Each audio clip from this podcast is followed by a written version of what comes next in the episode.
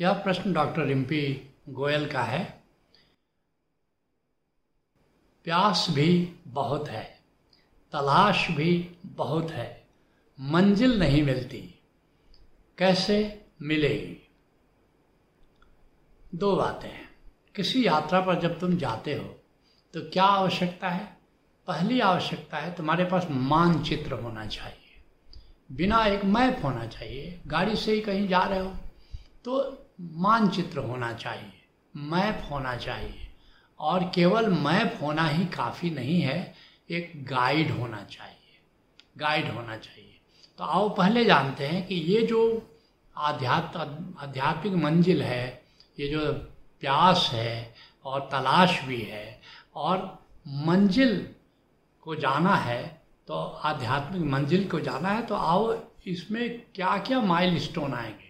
इसलिए मानचित्र क्या है जिससे गुजरते हुए हम मंजिल की दिशा में जा सकते हैं। तो पहला जो माइलस्टोन जहां हमको जाना है वो है प्रज्ञा। एक समझ होनी चाहिए, एक विवेक होना चाहिए। कहते हैं कबीर साहब, भंवर जाल बगुजाल है और बूढ़े बहुत अचेत, आ कह कबीर तिन बाजी हैं जिनके हृदय विवेक। भंवर जाल एक तो संसार का जाल है और दूसरे बगुजाल है, बगलों का, तथाकथित गुरुओं का जाल है। और अब तो जिसको कहते हैं कि नई नई गुरुओं की श्रेणी पैदा हो रही है, निगुरा गुरु हो रहे हैं, वो खुद निगुरे हैं और कहते हैं कोई गुरु नहीं होना चाहिए, खुद ही गुरु बन करके बैठे हैं।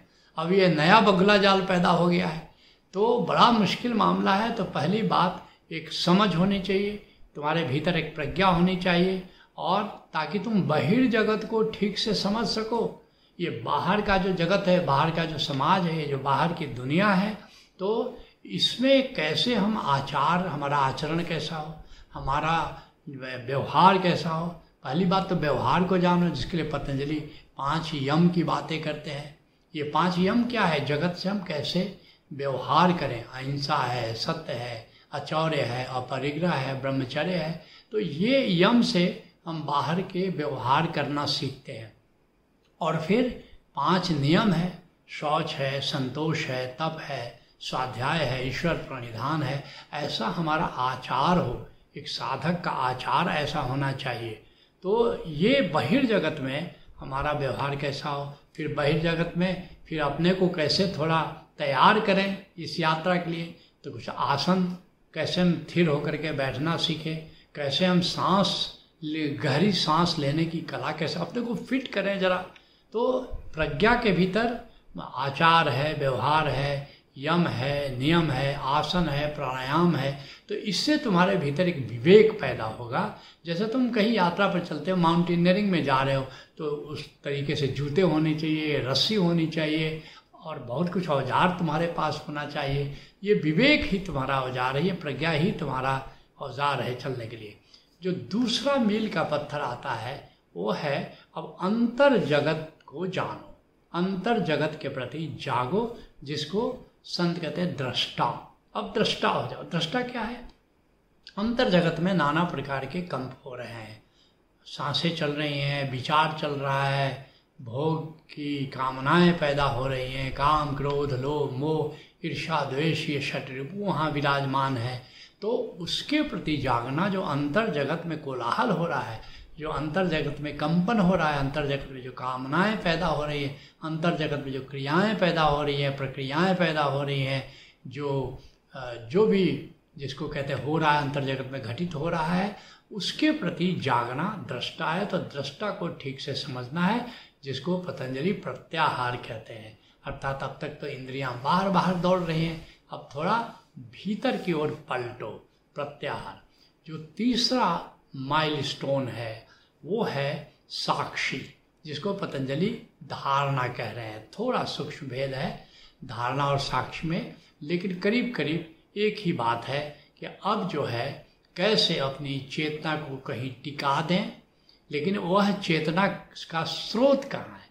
अगर स्रोत उसमें प्रोमिनेंट हो गया तो साक्षी है, और जिस पर चेतना टिका रहे हो, जो दृश्य है, वो प्रोमिनेंट हो गया तो धारणा है। लेकिन दोनों में धारणा अगर करना है तो बिना आत्मा से जुड़े हुए धारणा नहीं कर सकते।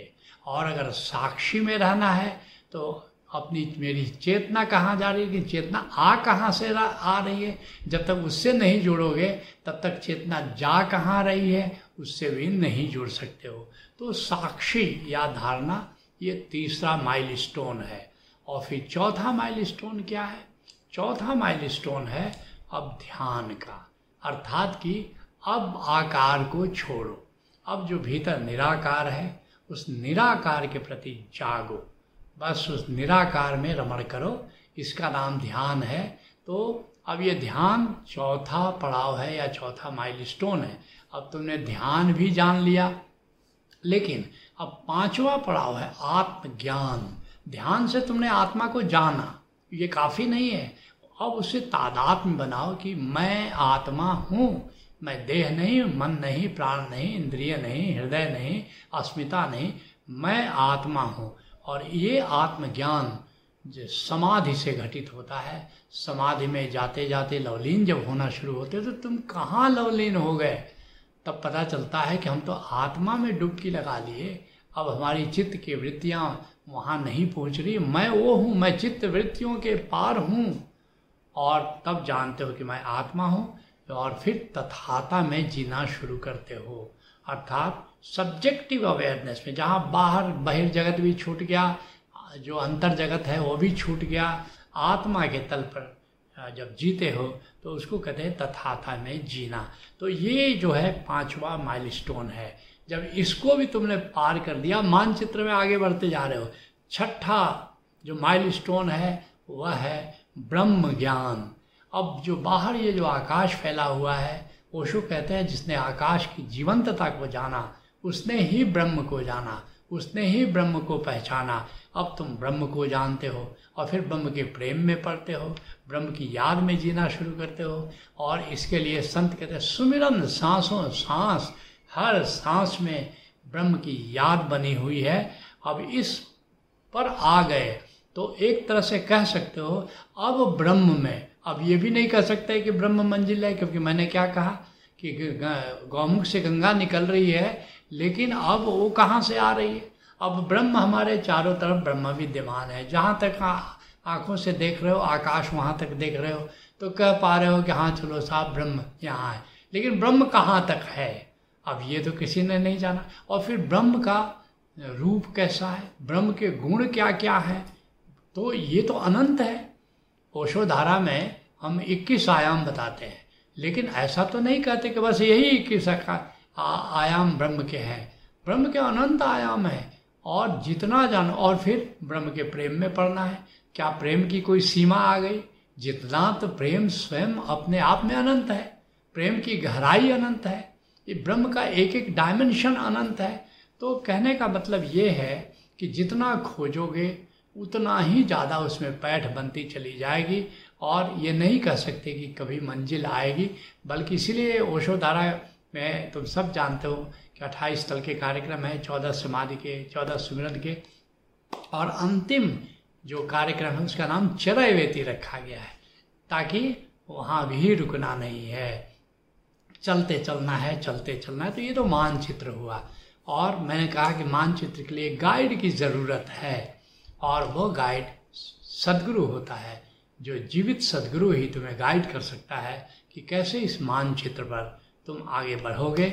और एक सरेंडर का भाव एक साधक के भीतर होना चाहिए कि अब सदगुरु मेरा जैसे ले जा रहा है, हमें तो बस चलना है, हमारा गाइड जैसे ले जा रहा है, इतना ट्रस्ट सदगुरु पर होना चाहिए कि जयशंकर प्रसाद की तरह तुम भी कह सको ले चल मुझे भुलावा देकर मेरे नाविक धीरे धीरे, जिस निर्जन सागर में लहरी अंबर के कानों में गहरी, रुककर मौन कथा कहती हो तज कोलाहल की अवनीरे, ले चल मुझे भुलावा देकर मेरे नाविक धीरे धीरे। और वह नाविक तुम्हें भुलावा दे करके वो धीरे धीरे मंजिल तक पहुंचा देता है। और यही हमारी यात्रा है। और अगर तुम्हारे भीतर प्यास है, तुम्हारे भीतर तलाश है, और ये मानचित्र तुमने जाना और सदगुरु तुमको गाइड के रूप में मिला, तो निश्चित मंजिल, तथाकथित मंजिल, क्योंकि जितना भी तुम आगे बढ़ते चले जाओगे उतना भी आगे बढ़ने को छूटता चला जाता है।